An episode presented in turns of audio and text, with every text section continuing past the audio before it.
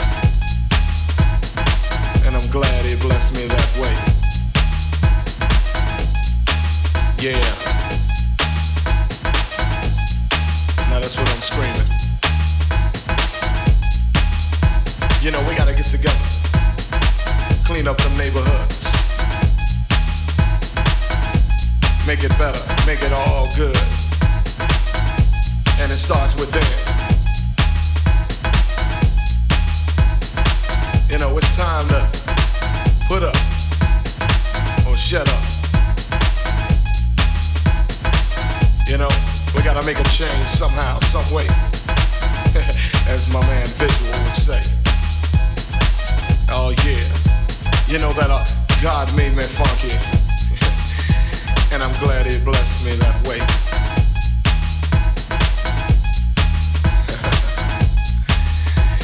yeah. Get up for the downstroke. and once again, well, alright, you squares. yeah. It's time to move on, groove on. Before you get loosed on. You know, God made me funky. And I'm glad He made me that way.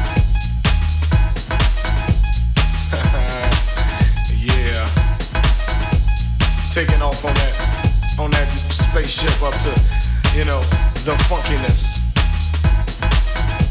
the primeness. Must I say it again? Hell yeah. God made me funky. And I'm glad he blessed me that way. Cause I'm one funky brother. Now when I'm talking about the funk, I'm not talking about a smell, you know what I'm saying? I'm talking about a groove. It's a groove that most brothers can't achieve. You know what I'm saying? You got to be funky to get some of this, you know what I'm saying? To understand a groove like this, you got to be funky. And if you ain't funky, I don't worry about it. Cause you can't understand my groove. My groove is so perplexed, you know, comes from a way back, you know. Like I said, George Clinton, James Brown. yeah, back in them times. You know,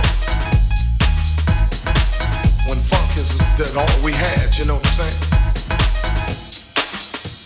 Uh, uh, uh, uh, uh, uh. You know, God made me funky, and I'm glad He blessed me that way. So here we go, here we go.